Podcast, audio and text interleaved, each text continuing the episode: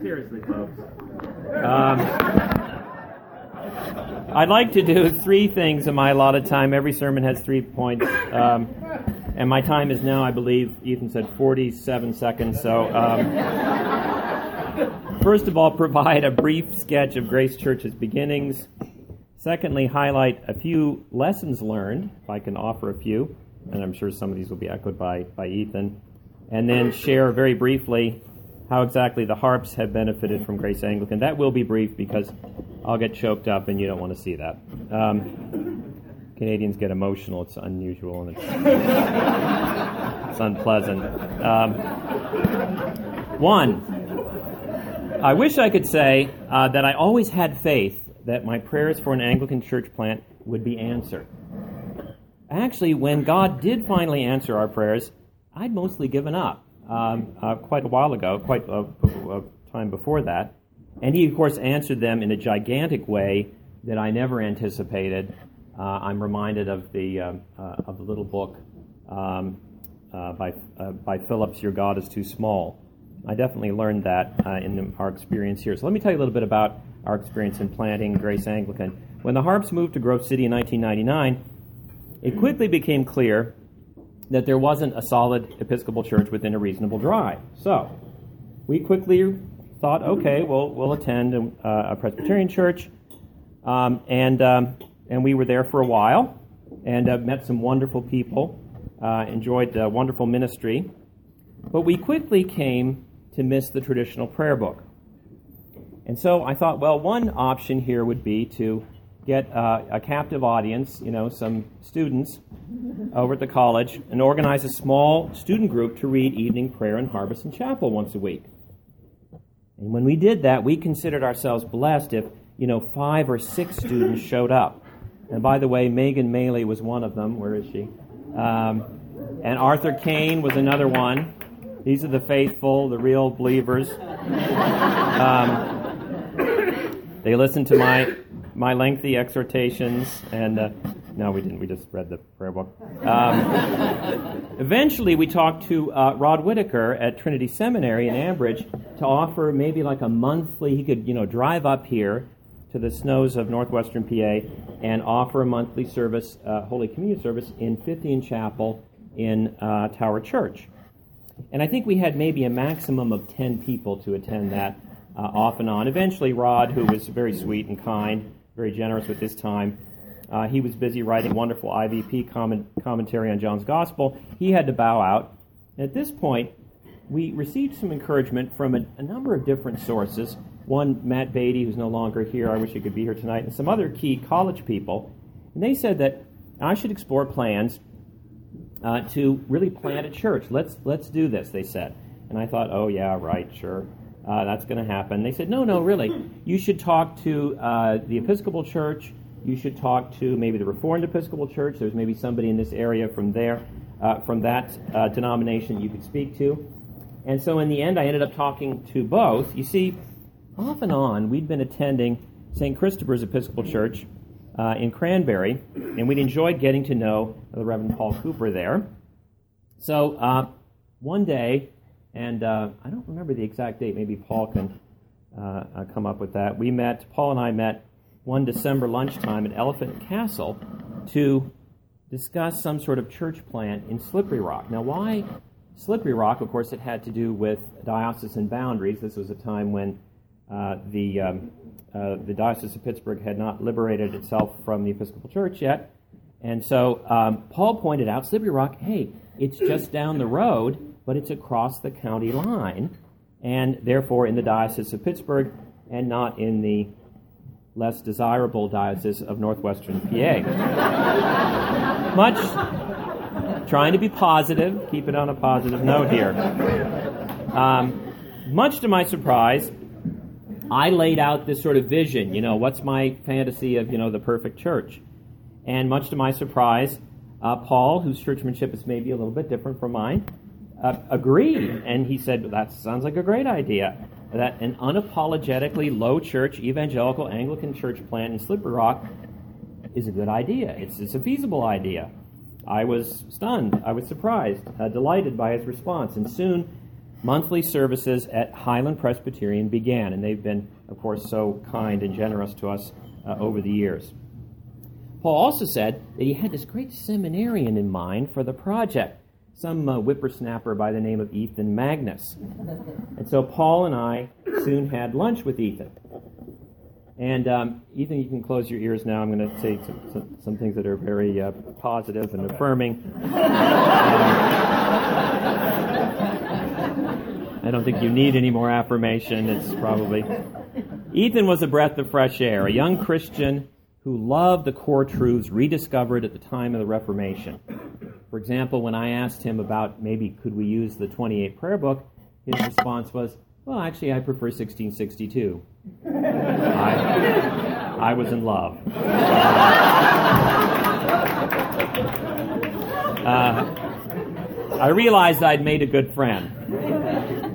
But I, I never, uh, there was one other sort of minor I- issue. We were eating over in Slippery Rock. Actually, I think it was before, uh, before North Country, or we weren't at North Country for some reason. serious oversight. It was the only time that I've ever seen anyone order both French fries and mozzarella sticks at the same time. But I digress. Anyway, foolishly, at the time, just to show how um, to show how out of it I was, I, I didn't. It didn't click. I didn't realize how Ethan would connect so well, especially with younger folks, especially college kids from an evangelical background I didn't think of any of that at the time. Of course, it soon became uh, very clear. Again, uh, my God was too small. Now, if I could just offer very quickly, and I, am well over my time by now, but just some lessons learned. Uh, here are uh, here are but a, here are but a few. Uh, a. Uh, there are very few good church planting guides out there for small town rural America. Um, I think there are one or two, but they weren't very helpful. And it's amazing how much of the stuff we looked at either wasn't helpful or we actually directly and repeatedly violated. Apparently, with impunity. I mean, you know, look around. Uh, B. Word of mouth is by far the most effective way to grow a church. Advertising is mostly a waste of time and money. I, actually, Ethan learned that very quickly. It took me a while. I had a great idea of a project of sending out postcards. And we got all these postcards and we spent a lot of money on did absolutely nothing. It was a complete waste of time. Anyway, it seemed like a good idea to me. See, many folks, Christians and non Christians, are not being nourished by what Mike Horton has aptly called the Christless Christianity on offer in too many churches today. That's something I learned early on. And so what we were doing was actually different and distinctive. D, the traditional prayer book and its atonement focused theology is an incredibly precious resource and it's attractive to a wide swath of people today across generations, not just, you know, to old fogies like me. E. Uh, the need for clear New Testament teaching on justification by the unmerited imputation of Christ's perfect righteousness may be as greatly needed now as it was at the time of the Reformation. F. Uh, you can make lots of mistakes. Uh, I know I did, and stumble around when planting a new congregation. But if Jesus Christ, his person and work, is the centerpiece of the preaching, as it always has been, praise God for Ethan, uh, and now for Eric, uh, and of the worship offered, God will bless your efforts. Maybe not immediately, and probably not in always the exact same way that you expect. Sometimes Barbara and I make we laugh uh, about what our original vision was for Grace Anglican. Our attitude was, well, if um, if we get seven or eight people, and we hire a you know a retired clergyman, a very elderly person that we could really underpay, that would be a great success. That would really be you know we would be doing well. Needless to say, it's you know gone a little better than that. Uh, to end on a personal note, it's been such an immeasurable blessing to help plant Grace Anglican and, of course, to attend weekly services for a decade now. Uh, and to have our three daughters, two of whom are here, the other is in Paris, so we're letting her off, uh, grow up in the church. I thank, I can't thank God enough, nor can I thank uh, Paul and Ethan enough. Just very quickly, I know they're probably going to do this too, but I wanted to just mention a few folks who were also with us at the very beginning uh, and have been such a huge help. Uh, T. David Gordon and Diane Gordon. You know that making those um, those meals. Uh, uh, I'm not quite sure why we did that so long, but we did it for a long time, and it was a lot of work. And she organized it brilliantly. Betty Tallarico, wherever you are, uh, uh, also an enormous help in the beginning. The Carters, I really miss uh, Ken. Uh, and so grateful, of course, for Bev and her uh, music ministry, which was just amazing. Rick Grossman, who discovers us on the internet. It is a good idea to have a good website. Um, and uh, uh, Emily Lawrence, now uh, Emily Jeffress, uh, was also one of the people who came to the early, I should have mentioned that, who came to the early evening prayer service. Gary Beck, God bless him, I miss him. another fellow who was very faithful sometimes brought his bagpipes with him. Um, but let me just close by saying Soli Deo Gloria.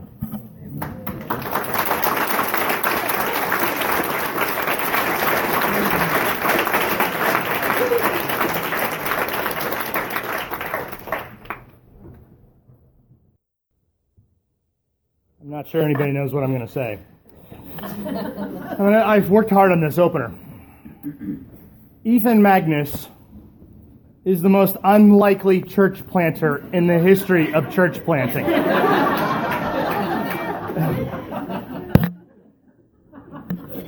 it was 11 years ago that um, Gillis was right. We had a couple conversations, um, and I um, I could talk too long too. But I remember our early conversations, Gillis. Um, I remember saying to you at one point, uh, "No, I will not come to Grove City and do a service because I don't want to be the Harp family chaplain. I mean, I didn't, I didn't mean that to be mean because I said what, what we need to do is plant a church. And his eyes kind of got big. Um, and I actually remember the day I was driving in my car talking to Ethan. And I said, I have a great idea of something that I think you should do. Um, and he said no, um, he would not plant a church. And then um, I said, why don't you think about it? I'll call you back in 10 minutes. And, uh, um, but but what I knew is that um, that that many of you, uh, Gillis and Barbara, you knew. Um, Mary Hayes, you're in the room. You knew um, a woman by the name of Urba, who none of you probably know. Um, knew is that the Lord was preceding what happened here. That there was a vision for a church uh, in this area. And so, 11 years ago, we picked up on those conversations and and where other people had been dreaming this new experiment we tried. And uh, I was there, um, some of you were, in the spring of 2006. The first service, we hoped that people might come. And, uh, and I said to Ethan beforehand, like, what are you, what are you hoping for? And he's like, I, I think I'd be happy if 40 people came. Um, and, uh, and almost 100 were there that night. But we said, it never matters who comes the first time. What matters is who comes back on the second week, right? And um, and it was it was great. On that first night, um, I heard a sermon from Ethan that wasn't about church planting. It wasn't about being Anglican. It was about Jesus. And Ethan the Unlikely, as is his name, uh, the as you all know him, the outrageously gifted preacher of the gospel. Um, the Lord did something through him that we never saw coming. Um, I've known Ethan since he was 14. That means I met him 22 years ago. I was his youth director at, a, at what I affectionately call St. Peter's Stiff Necked Reformed Church. and, uh, and, there's one thing I love about Ethan is, is that whatever Ethan loves, you know about. Like what Ethan loves, he talks about all the time. Sour Patch Kids. if you've never seen him with a Sour Patch Kids box, look out. Um, Indian food, if you haven't gone to Cranberry and had Indian food with him, you're probably not in his inner circle. bacon double cheeseburgers with extra bacon. Um, yeah, um, when Ethan went to college, he had a crisis of faith where the Lord met him. Um, and he went to seminary and got a solid foundation. Um, and he came to know and love another thing. It was the good news of Jesus that we specifically are made right with God, um, being given a righteousness that's not our own, um, by justification by faith alone, in Christ alone. Um, and like the Sour Patch Kids and the Baconators, you can't stop Ethan from talking about this because it has changed his life. Um, and his work these past 10 years, listen to what everybody says. It's the gospel, it's about Jesus, um, which is what's really happened here. Um, it has changed thousands of people's lives. Um, on that Sunday afternoon in 2006, God must have looked down, smiling with Gideon in, inside of him. Um, we, those of us who were there, being afraid. Um, God breathing life into something new um, and gospel favor for a work done faithfully. Um, who but God could have seen, who but God could have known what would happen tonight? Um, Ethan, as all of you know, can be a little stressed out sometimes and, um, and anxious about a lot of things. Um, but what needs to be said tonight about Ethan is that um, he chose courage over fear, um, and trust over doubt, um, and willingness over insecurity in his own life to, uh, to do what he did. And so we mark that time tonight and what happened, and we declare with gladness what happened here, um, and we thank the Lord for what has happened. Um, I want to uh, I want to end a weird passage of scripture that you're like, why would you talk about this? Um, and I want to make sure that I have it in front of me, and it's not there. Luke chapter 10. I will summarize it. Um, after Jesus sent out the 72, um, he sent them out. They came back and they said, Look at what we did. Even the demons obeyed us. Um, and Jesus looked at them and said, um, how he reacted to that was very interesting. He goes, Guys, um, I was there and saw Satan get kicked out of heaven. I was there and I saw that. Um, do you not know that, um, that I'm going to protect you and nothing is going to harm you? Don't be, don't be excited about the things that you do, but be excited about the fact that your name is written in the book of life.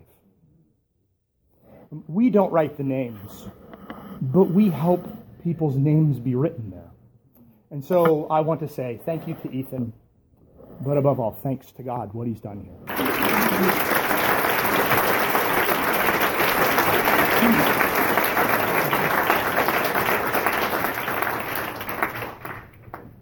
I really toiled over what to say uh, in this address. Uh, but after much uh, prayer and rich consideration, I concluded that what I wanted to offer from my heart is just public thanks. Uh, and, and thanks regarding that core reason why we together exist. To give thanks for this church and God's work in it, and the current that moves us along. You know, it's a very sublime thing and a real gift from the Spirit being able to see God's intersections within one community over a decade.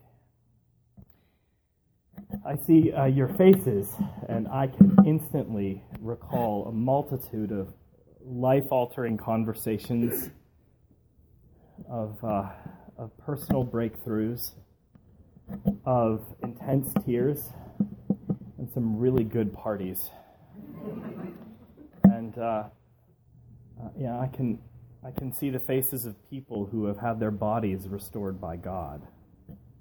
I can see people who were suicidal and who are still here.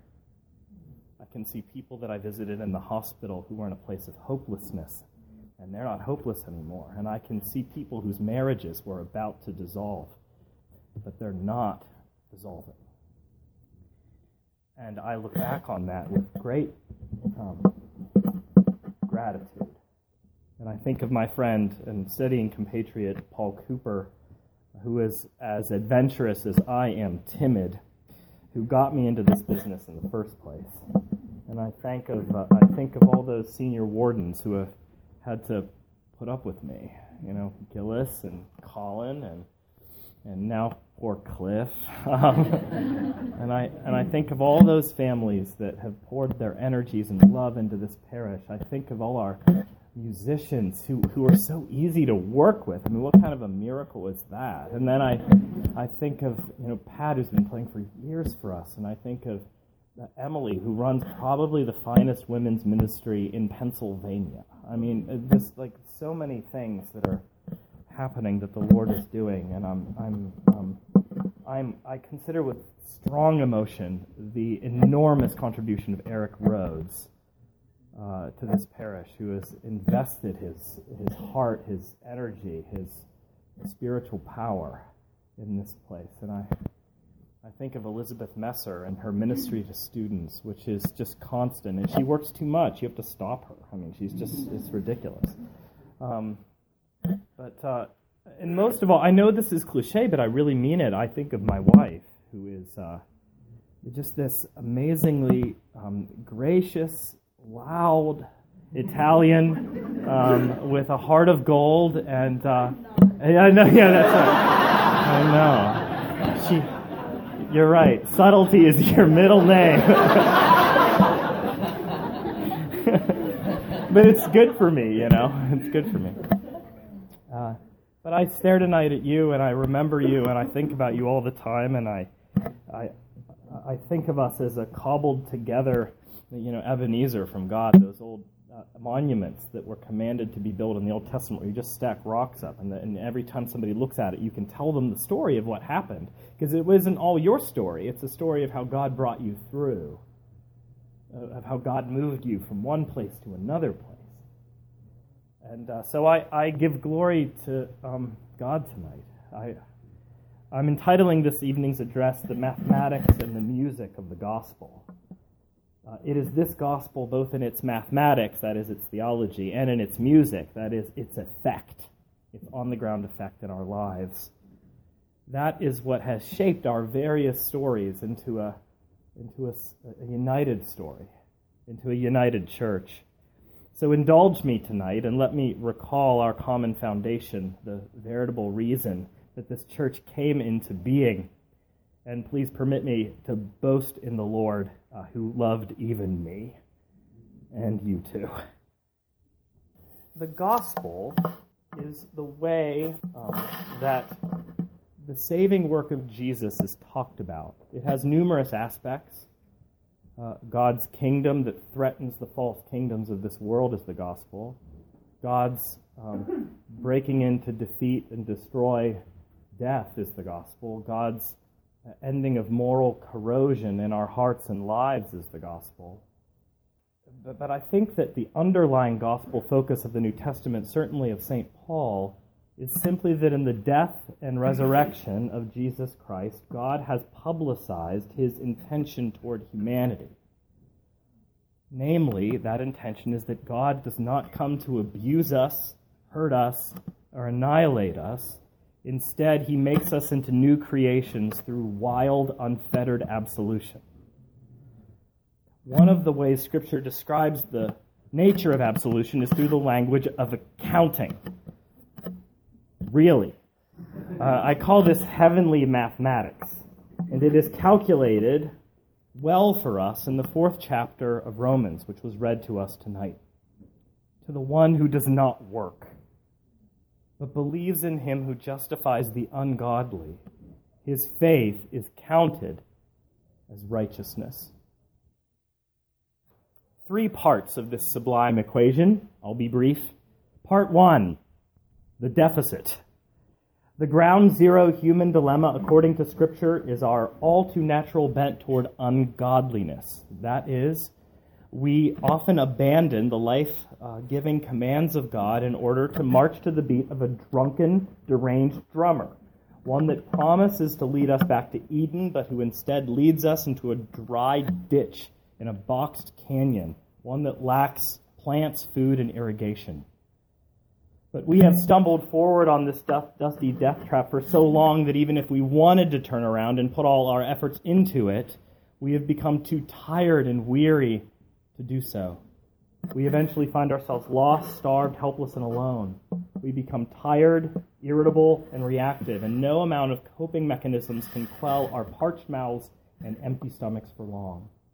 We have squandered our energies, our lives, and have run up a debt from which we cannot recover. To quote the 8th century prophet, all we like sheep have gone astray, everyone to his own way. Well, everybody but one. Part two of the equation the surplus. Enter the other man. The other man is a magnetic force of unnervingly good quality. He is, after all, so unlike us. He doesn't walk like us, speak like us, think like us, feel like us, and he reacts differently than any person on the planet. This other man has no ear for deranged drummers nor their beckoning rhythms. He follows his own drum, which thuds out rhythms of compassion for renegades, failures, hookers, and scammers. He never uses people for his own ends, nor does he manipulate people for popularity, money, influence, sex, or supremacy. He has a matchless authority, but he doesn't employ it for self preservation. This other man has the highest moral acumen and ideals, but he doesn't shame people who cannot ascend the heights of holiness. He is unafraid of our offensive behaviors. Instead, he huddles uh, to tax collectors who live in pyramids of money, and he actively protects loose women from their own death sentences. What's more, this other man believed that his greatest achievement would not come from his words nor his cures, but from his grisly death which he interpreted uh, as a universally relevant ransoming act. He let himself die. He let himself be punctured into the timber of the cross, and in that place was smothered to death by the hatred of the world. He was the Lamb without blemish, the demolished Son of God. And yet, this other man's life was stronger than the reaper, and he returned to his own world as the scarred, undying Savior King. The subject and surplus of Christianity is praise be to God, not us, but this other man whom we know as Jesus. Part three of the equation, the result. The deficit meets the surplus, and a glorious sum uh, is rendered.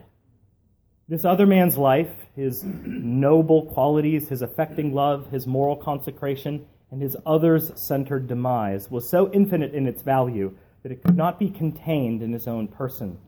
In the strange mathematics of heaven, the character and devastation of this man counts, to use that accounting term, for all who are unable to live the life prescribed by Christ himself. For them, that is, for us, an immeasurable sum has been deposited in our overdrawn deficit rife accounts. God counts or reckons us as solvent, perfectly solvent.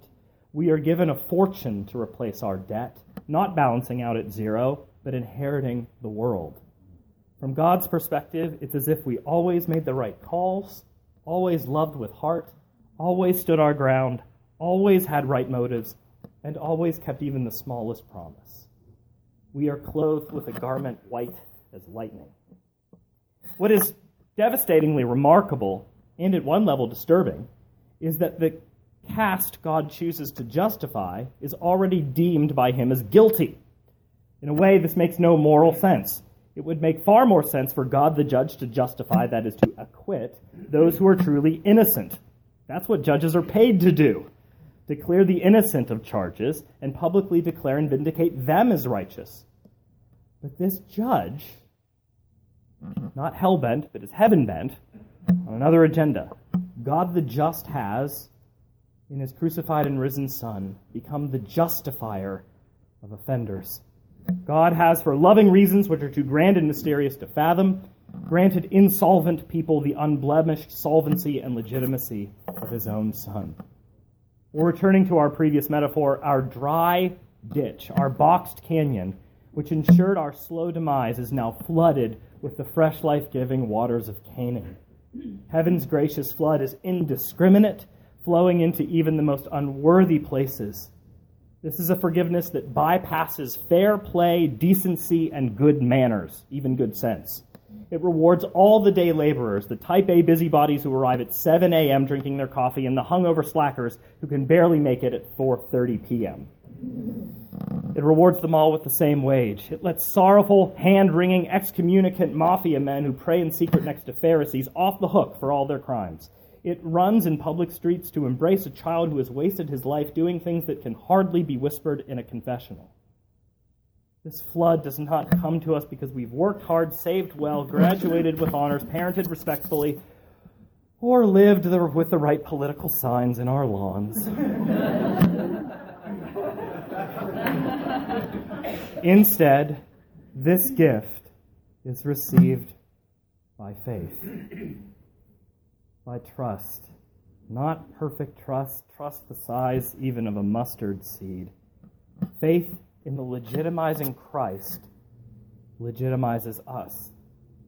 For all of us who fear that after all the wrong turns, the bad romances, the cheap lapses, that our lives, when all is said and done, are a great disappointment to God. He does not share our perspective and never will. We call this reckless, arguably irresponsible accounting, this glorious unfair, un- unfair treatment of us, we call it grace. It is this grace which becomes our everlasting Gibraltar. This grace does not budge nor change with our moods. It forever depends only upon one thing, and that one thing happens to be the surest of all things the pardon of Christ achieved on the cross. And this is why I and we can boast in the Lord. This grace is the heart and home of Christianity from which we never depart or mature beyond.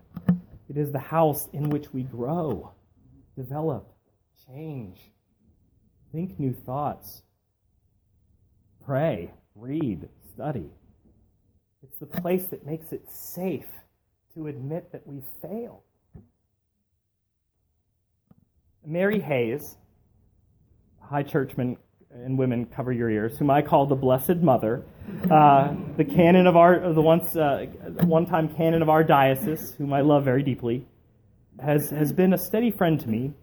There was a time during the first year of this plant that was very hard for me, and I didn't know if I would make it. Some of you have been through experiences like that. And it was a bad time, and I was filled with self-doubt. And in front of her, I was conversationally flogging myself some of it was rightful, some of it was over the top. But she, in her rather New York esque fashion, interrupted me when I was flogging and said, Will you stop saying that? I refuse to see you that way. You are a good, gifted priest. She wasn't entirely right. we can spar afterward. But, but she regarded me as something that I didn't yet feel. And there is great power when God comes to you.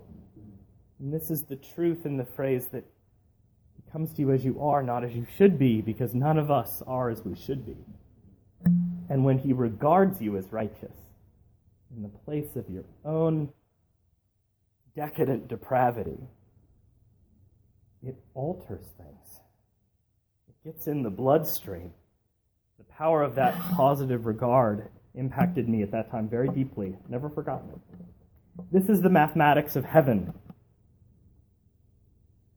We are solvent because of a solvent Christ.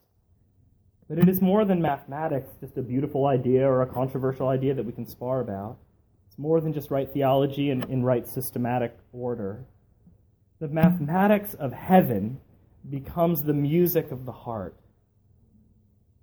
It is like a beloved song that we belt out in our cars when we're alone. For me, it's Meatloaf. I'm unapologetic. He's the greatest musical artist who's ever lived. Um, just so. Uh, it is the music which reminds you of your dearest friends, the most amazing meal you've ever tasted, which may have been tonight's, and the loftiest experiences of your whole life. A music which gets beneath the skin the grace of God intends to cure as certainly as it pardons. This is grace that liberates us from the sordid, grace that loves us back to life, grace that offers us, to quote one Presbyterian, the expulsive power of a new affection. Grace unchains the melody of the heart. One of the most moving illustrations of the music of the gospel comes in the dialogue between Don Quixote and Aldonza in the play The Man of La Mancha. In the play, Aldonza is a trollop, sleeping with nearly every man in the prison, sometimes for money and sometimes for pure entertainment. She's lost every stitch of self respect and is filled with guilt, shame, and self hatred because of her promiscuous sexual life. Don Quixote strides into her life and, for unselfish reasons, attempts to befriend her and offer her a sense of self respect and purpose. Uh, all his efforts fail. He, he coins a, a charming nickname for her. He calls her in Latin Dulcinea, which means my sweet little one, and other times he calls her my lady to give her a sense of inherited nobility. One day, he sees her from afar and calls out both names Dulcinea, my lady. She glares at him and, in a rage, storms down the steps, jabs into his chest, and says in a voice seething with contempt, My lady. I'm not your lady. I'm not any kind of lady. I was spawned in a ditch by a mother who left me there naked and cold and too hungry to cry. I never blamed her. I'm sure she was hoping that I'd have the good sense to die. And then, of course, there's my father. I'm told that young ladies can look to their fathers with maidenly pride. Mine was some regiment here for an hour. I can't even tell you which side. So, of course, I became as befitted my delicate birth, the most casual bride of the murdering scum of the earth. And you dare to torment me with my lady? I'm told that a lady has modest and maidenly airs and a virtue I somehow suspect that I lack. It's hard to remember those maidenly airs in a stable when you're under a man's attack. Take the clouds from your eyes, Don Quixote, and see me as I really am a kitchen trollop, reeking with sweat, born on a dung heap to die on a dung heap, a strumpet that men use and forget. Now, if you feel that you no longer see me quite at my virginal best, cross my palm with a coin, and I'll willingly show you the rest. But stop it. For God's sake, stop it. Can't you see what your gentle insanities do to me? Rob me of anger and give me despair. Hate and abuse I can take and give back again. But tenderness I cannot bear. So don't come after me with that sweet Dulcinea you call. I'm only Aldonza. I know I'm only a whore. Aldonza is all that I'll ever be until the ending of the world or the ending of me. Don Quixote stares at her with great love and then softly speaks the justifying word. Tis not so, my lady, never so. For I love thee with my whole heart.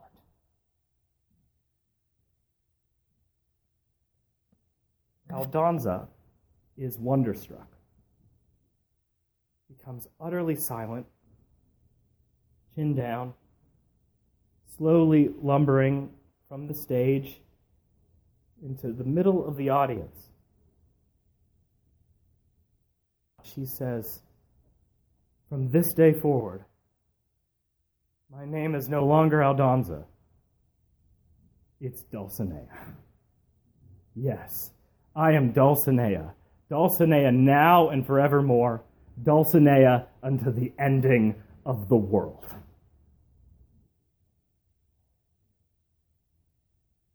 She encountered something that came from the outside, something, someone who regarded her as beautiful, holy, and true. And it changed everything. And you may not share Aldonza's life experience. You may have a different story, but we've all got a story. And we've all had an encounter. And in some real way, the mathematics of heaven has become the music of the heart. It's not just in a text, and it's not just about thinking rightly.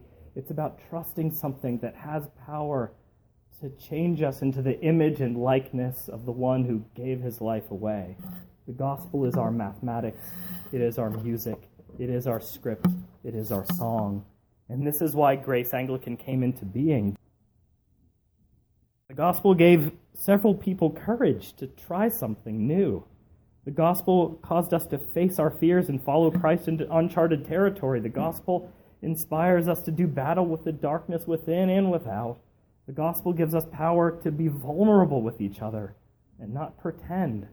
The gospel provides the creative power to try new things and yield to God. The gospel frees us to let go, to give our lives away even wastefully.